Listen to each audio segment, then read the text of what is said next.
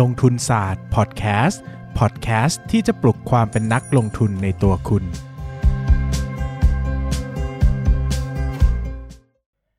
สวัสดีครับ ยินดีต้อนรับเข้าสู่รายการลงทุนศาสตร์พอดแคสต์รายการที่ชวนทุกคนมาพัฒนาความรู้ด้านการเงินและการลงทุนไปด้วยกัน กลับมาพบกันอีกครั้งนะครับ พอไม่ได้จัดแบบ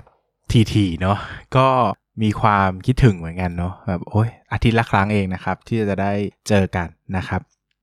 ผมก็ไปนอนคิดว่าไปนอนคิดมาว่าจัดเรื่องอะไรดีนะ เพราะว่านานเหมือนกัน แล้วก็ไม่ได้ไม่ได้ ไม่ได้จัดทุกวันเนี่ย อยากจะจัดเนื้อหาให้มันเข้มข้นหน่อยอะไรเงี้ยนะครับ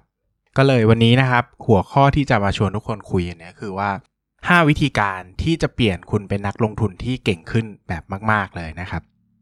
ซึ่งแน่นอนนะว่าวิธีการที่พูดถึงวันนี้เนี่ยเป็นวิธีการที่ผมใช้เองนะครับ แล้วก็ผมกลับมานั่งย้อนดูเวลาเกือบ 10 ปีที่เป็นนักลงทุนมานะครับว่าตัวเองเนี่ยได้องค์ความรู้มาจากไหนบ้าง แล้วก็ได้เทคนิคได้วิธีการได้ประสบการณ์จากที่ไหนบ้างที่อาจจะไม่เหมือนกับคนอื่น หรือมีวิธีการคิดรูปแบบแบบไหนที่ ต่างจากคนอื่น เรียกว่าแบบนี้ดีกว่านะครับที่อาจจะทำให้เราเนี่ยมีความเข้าใจหรือเห็นแง่มุมต่างๆ ที่หลายคนไม่เข้าใจนะครับดังนั้นเนี่ยวันนี้จะชวนมาดู 5 สิ่งที่ผมได้ทำในช่วงการเป็นนักลงทุน แล้วก็รู้สึกว่า 5 สิ่งนี้แหละที่ปั้นผมให้กลายเป็นนักลงทุนที่อาจจะอยู่รอดในตลาดได้ แล้วก็หลายคนถ้าหยิบจับไปใช้ได้ ผมก็จะยินดีมากๆนะครับว่าลองนำเรื่องพวกนี้ไปใช้ดูต่อว่ามันจะเป็นยังไงบ้างนะครับ อย่างแรกนะครับก็คือเรื่องของการทำธุรกิจครับ ผมรู้สึกว่าการทำธุรกิจเนี่ยจะทำให้เราเข้าใจหุ้นมาก ๆ มากกว่าการมองจากสายตาของนักลงทุนนะครับ อย่างนี้นะครับ ผมเนี่ยที่บ้านผมเนี่ยเป็นทำธุรกิจมาตั้งแต่ต้นและตั้งแต่เด็ก ๆ แล้วนะครับ หมายถึงว่าผมก็อยู่ในครอบครัวที่เป็นทำธุรกิจส่วนตัวตั้งแต่เด็กนะพ่อพ่อแม่เป็นเจ้าของธุรกิจนะครับดังนั้นเนี่ยผมก็จะถูก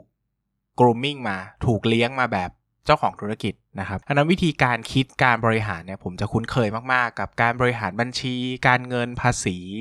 การ operation ใด ๆ นะครับ ซึ่งตรงนี้เนี่ยจะแตกต่างกับบางครอบครัว หรือว่าบางคนที่ไม่เคยเข้าใจโลก business เลยนะครับว่ามันเป็นยังไงบ้างนะครับ มันทำยังไง บางทีเนี่ย การทำ business เนี่ยมันช่วยให้เราได้เห็นความคิดจริง ๆ นะ เช่นอย่างยกตัวอย่างง่ายๆ เลย อย่างเอาง่ายๆ แค่เรื่อง working capital อย่างเงี้ยว่า เฮ้ยทำไมเวลาขยายธุรกิจแล้วต้องใช้เงินเยอะขึ้น ต้องมีเงินสดมาสำรองในการหมุน ซื้อสินค้าเข้ามาทำนะครับวงจรเงินสดคืออะไรเลยพวกเนี้ยคือดีเทลทั้งหมดที่อยู่ใน business นะครับ ไม่ว่าจะเป็นเรื่องของงบการเงิน หรือว่าตัวพื้นฐานธุรกิจเองเนี่ยถ้าเราเข้าใจนะครับถ้าเราเข้าใจการทำธุรกิจด้วยตัวเองเนี่ย มันจะทำให้เราเห็นภาพมากขึ้นอย่างนี้ดีกว่า คือหลาย ๆ สิ่งหลาย ๆ อย่างเนี่ยก็อาจจะเรียนรู้ได้เองนะครับ แต่พอมาทำธุรกิจเนี่ยมันจะเห็นภาพมากขึ้น เช่นการ pricing การตั้งราคา การแข่งขันในอุตสาหกรรมอะไรพวกเนี้ยใช้ได้หมดเลยนะครับ ซึ่งผมไม่ได้แนะนำว่าโอ้โห วันนี้ให้คุณออกไปตั้งธุรกิจด้วยตัวเองนะครับ ผมยังแนะนำอย่างนี้ว่า อยากให้ลองเป็นหุ้นส่วนกับ business ไหนก็ได้จริง ๆ สักหนึ่ง business นะครับ ยกตัวอย่างเช่นเอ่อถ้า มีเพื่อนทำธุรกิจการร่วมหุ้นกันลองไปร่วมหุ้นกับเขา เป็นรายเล็กๆก็ได้ลงทุนไม่ต้องเยอะอะไรเงี้ยบางธุรกิจหลัก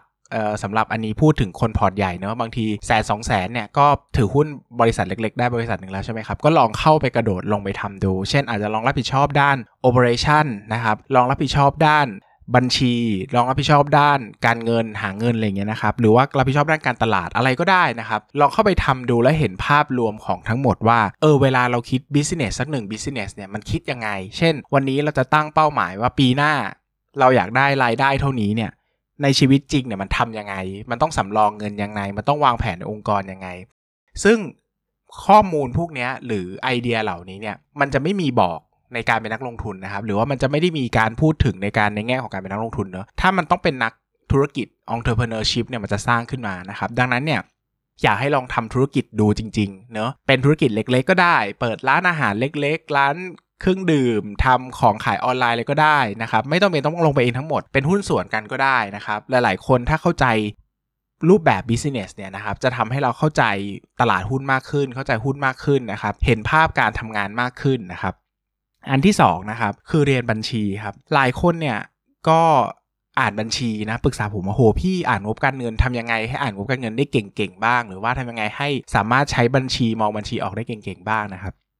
คำตอบคืออย่ามองงบการเงินในแบบของนักลงทุนนะครับ ให้มองงบการเงินในทุกมุมมองนะครับ ตั้งแต่ 1 คนทำงบการเงินเองก็คือนักบัญชีนะครับสก็คือเจ้าของธุรกิจ 3 ก็คือนักลงทุนนะครับ ลองไปเทคคอร์สเรียน บัญชีแบบที่ไม่ใช่นักลงทุนเรียนอะนักลงทุนเรียนเขาจะเรียนบัญชีแบบมีงบการเงินมาให้แล้วเราวิเคราะห์ถูกไหมลองไปเรียนแบบทำทำงบการเงินเองอะเป็น business ก็คือว่ามี transaction มาให้ในแต่ละวันในแต่ละวัน แล้วต้องปิดงบให้ได้อย่างเงี้ยนะครับเราจะได้ไปเข้าใจหลักการของงบการเงินทุกตัวนะครับว่ามันลงบัญชียังไง มันทำยังไง แล้วแต่ละตัวมันสำคัญหรือไม่สำคัญยังไง ถ้ามันเกิดความผิดปกติในงบการเงินจะเห็นอย่างไรนะครับ ซึ่งสิ่งเหล่านี้สำคัญมาก สังเกตว่าเวลาเราอ่านงบการเงินแล้วเราไม่เข้าใจหรือคนที่แกะงบการเงินเก่งมากๆเนี่ยส่วนใหญ่มักจะเป็นคนที่มีความรู้ด้านบัญชีมาก่อน เช่น บางคนก็จบบัญชี บางคนก็จบบริหารที่เคยเรียนบัญชีมาก่อนนะครับ เพราะว่าเขามีความรู้หลากสายหลายแนวที่ไม่ได้เป็นนักการนักลงทุนที่มาอ่านงบการเงินอย่างเดียวนะครับ ดังนั้นเนี่ยลองไปเทคคอร์สเรียนนะครับ เชื่อว่าหลาย ๆ มหาลัยเนี่ยก็มีเป็นคอร์สระยะสั้นให้เรียนงบการเงินอย่างเดียวเลย อย่าลืมนะครับเรียนแบบเป็นคนบัญชีนะ เป็นนักบัญชี ไม่ใช่เรียนแบบเป็นเจ้าของทุนเออไม่ไม่ได้เรียนแบบเป็นนักลงทุนนะครับอย่าเรียนวิเคราะห์ให้เรียนทำดูนะครับจะได้มุมมองใหม่ ๆ มากขึ้น ซึ่งผมเนี่ยเวลาทำบัญชีเนี่ยผมจะได้ sense มาจากการเรียนช่วงการเรียนบัญชี การเรียน entrepreneurship เนี่ยเยอะนะครับแล้วก็พอมันมาประกอบกับการวิเคราะห์เนี่ยเราจะเห็นทุกมุมมองเลยครับ มุมมองเจ้าของมุมมองคนทำบัญชี แล้วก็มุมมองคนอ่านบัญชีนะครับ มันจะได้ความหลากหลายเนาะอย่างที่ 3 ครับ ที่ผมว่าอันนี้ก็ช่วยมาก ๆ ก็คือรู้จักคนเยอะๆครับ สิ่งหนึ่งที่ผมผมเนี่ยเล่าก่อนว่าผมเนี่ยเป็นคนที่ไม่ไม่ได้เจอคนบ่อย หรือว่าไม่ได้ชอบปาร์ตี้ hang out เป็นแง่เป็น introvert เนาะก็ไม่ได้มีความชอบโอ้โหจะต้องไปเจอคนนู้นคนนี้นะครับ แต่ จุดดีอย่างหนึ่งของการเป็น introvert ของผมนะครับก็คือว่าเวลาเจอหน้าใครก็ตามนะครับ เจอหน้าเพื่อนใหม่เพื่อนเก่าใดก็ตามเนี่ยนะครับ สิ่งที่ชอบคือชอบ deep conversation เออ มันสนุกดีนะครับ แล้วก็คือคุยเรื่องลึกๆ ผมจะไม่ชอบคุยเรื่องผิวเลยนะครับ เช่น สมมติวันนี้เจอเพื่อนคนรู้จัก นะคนรู้จักใหม่เป็นสมมติเป็นพนักงานโรงพิมพ์อย่างเงี้ยเป็นเซลแมนอยู่ที่โรงพิมพ์ผมก็จะถามเลยเออเป็นไงบ้าง ช่วงนี้ราคากระดาษเป็นยังไงอะไรเงี้ยเอ้ยแล้วต้นทุนการพิมพ์งานนี้มันเป็นยังไงพี่มันมันยังไงนะ แล้วเวลาเปลี่ยน plate เนี่ยมันมันมันต้นทุนมันเป็นยังไงคือ ลองถามอะไรที่ deep deep down ลึกขุดลึกเข้าไปใน business อะไรเงี้ยนะครับมันอาจจะทำให้เราเจอมุมมองใหม่ ๆ อะไรใหม่ ๆ ซึ่งหลาย ๆ ครั้งเนี่ยมันไม่ได้ใช้วันนี้ครับ มันใช้ในอีก5ปี 10 ปีข้างหน้า หลาย ๆ เรื่องก็ใช้ในอีก 5 ปี 10 ปีข้างหน้าเนอะซึ่งแน่นอนแหละนั่นก็แล้วแต่ business ที่เราเข้าไปรู้จักนะครับ ยังไงก็สิ่งหนึ่งที่แนะนำก็คือรู้จักคนเยอะ ๆ แล้วเมื่อเจอคนที่อยู่ต่างจาก business ของตัวเอง เช่น สมมติเราทำงานเป็นหมอเงี้ยถ้าเจอใครที่ไม่ใช่อาชีพหมอเนี่ยลองเข้าไปคุยหน่อยว่าเป็นยังไงบ้าง เช่นเจอคนจากสำนักพิมพ์ลองถามเขาเอ้ยตลาดหนังสือตอนนี้เป็นยังไงบ้าง ตลาดอีบุ๊กดีไหมอะไรเงี้ยบางทีเราถามนู่นถามนี่มันได้ความรู้ใหม่ ๆ หรือเชื่อมโยงไปถึงหุ้นหลาย ๆ ตัวที่เราไม่เคยรู้จักมาก่อนอะไรเงี้ยนะครับก็ลองคุยดูครับ ลองพูดคุยลองเจอใครอะไรอย่างเงี้ยลองคุยเรื่องบิสเนสลองหาความรู้พวกนี้ครับสะสมไว้ แล้วก็ลองเขาเรียกว่าสร้างความสัมพันธ์ไว้วันนึงเราอยากจะรู้อะไรเนี่ย เราสามารถยกหูโทรหาได้ หรือทักแชทไปคุยได้อย่างเงี้ยครับ มันก็จะได้มุมมองยิ่งถ้าเป็นคนที่ไม่เล่นหุ้นเลยเนี่ย ผมจะชอบมาก เพราะเขาไม่มีไบแอสอะไรกับตลาดหุ้นเลยครับเขาก็จะมองกลางๆ ว่าสิ่งที่เขาเห็นจากบิสเนสเป็นยังไงอะไรเงี้ยนะครับสี่นะครับก็คือ valuation เนี่ยทำให้เยอะครับสิ่งหนึ่งที่ผมบอกได้เลยว่า valuation เนี่ยถ้าให้เลือกระหว่างทำเยอะกับทาละเอียด ผมจะเลือกทำเยอะ เพราะว่าละเอียดแค่ไหนก็มีสิทธิ์มีโอกาสผิดพลาดได้เยอะมาก เพราะว่าอะไรครับ เราวิเคราะห์อนาคต เราคาดการอนาคตไม่มีใครแม่นหรอกครับว่าโอ้โหคาดการอนาคตถูกร้อยเปอร์เซ็นต์นะครับ ดังนั้นสิ่งสำคัญเนี่ยมันคือการทำเยอะๆ เห็นประสบการณ์นะครับทำเยอะๆในที่นี้ไม่ได้หมายความว่าทำเยอะๆ เปิดมาหุ้นร้อยตัวทำเล่นๆๆๆแล้วก็จบนะครับทำเยอะๆแล้วก็เก็บไว้ดูครับ เก็บไว้ดูเวลางบออก เวลาราคาหุ้นวิ่งเนี่ยมันใช่ไหม มันใช่กับราคาหุ้นหรือมันใช่กับสถานการณ์ที่เราคิดไหมตอนนั้นเราตั้งเป้าหมายไว้ว่าอะไร ตอนนี้เรามีมุมมองว่าอะไรนะครับสิ่งเหล่านี้เนี่ยช่วยหมดเลยนะครับ คือใครถามว่าอยากจะ valuation เก่งๆเนี่ยทำยังไงนะครับ คือผมรู้จักนักลงทุนจำนวนมากที่อยู่ในตลาดเนี่ยเขาไม่ได้ valuation เก่งแบบโอ้โห รู้จักทุกทฤษฎี สมมติฐานเป๊ะเป๊ะเป๊ะอะไรร้อยแปดพันเก้านะครับเขาเข้าใจจริงๆว่าการ valuation เนี่ยคือการมองธุรกิจให้ขาด ซึ่งเวลาเราจะลงทุนแล้วเราจะ valuation เนี่ยบางทีเราไม่ต้อง valuation ให้เป๊ะ เช่นโอ้โหไม่ต้องได้แบบ 45 บาทเป๊ะๆถึงจะลงทุนอะบางทีถ้าราคาหุ้นมัน 100 บาทอย่างเงี้ยคุณจะ 45 บาท 50 บาท หรือ 55 บาท หรือ in case คุณประเมินมูลค่าผิดไป 70 บาทอะ คุณก็ยังซื้อได้เลยเข้าใจไหมคือถ้า range เนี่ยมันมีความกว้างมันมี margin of safety นะครับ ดังนั้นเนี่ย valuation เนี่ยไม่ได้ต้องใส่ความเป๊ะแบบ 100%ขนาดนั้นอาศัยประสบการณ์ มองให้ขาดมากกว่าว่าตรงไหนถูกตรงไหนแพงเงี้ยแล้วก็นำประสบการณ์ที่ได้จากการ valuation เยอะๆเนี่ยมาต่อยอดนะครับ ดังนั้นเนี่ยผมบอกว่าอย่าไปทุ่มเท อย่าไปจมปลักกับ valuation ตัวไหนนานๆเกินเหตุนะพยายาม